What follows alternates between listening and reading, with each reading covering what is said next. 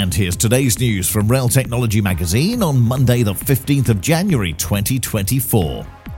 A new signalling demo is to be installed at the Global Centre for Rail Excellence as part of a government backed project. Universal Signalling will install their pioneering interlocking scheme at the centre based in Wales by the first quarter of 2025 to enable further testing and to demonstrate the technology further. Stadler's Citycar tram model is to receive an upgrade from Knorr-Bremse, the companies have revealed. Knorr-Bremse will install its hydraulic braking systems, magnetic track brakes, and new hydraulic mountings, along with innovative climate control systems. The contract will also see them cover maintenance and other essential services for 32 years. Alstom has announced that it will carry out upgrades on Florence's tram network expansion.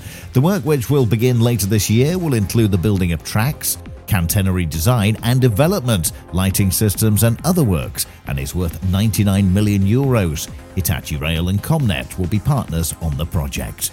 And that's the latest. Don't forget to like and subscribe to make sure you receive every new bulletin and check out our stories in full on our website, railtechnologymagazine.com.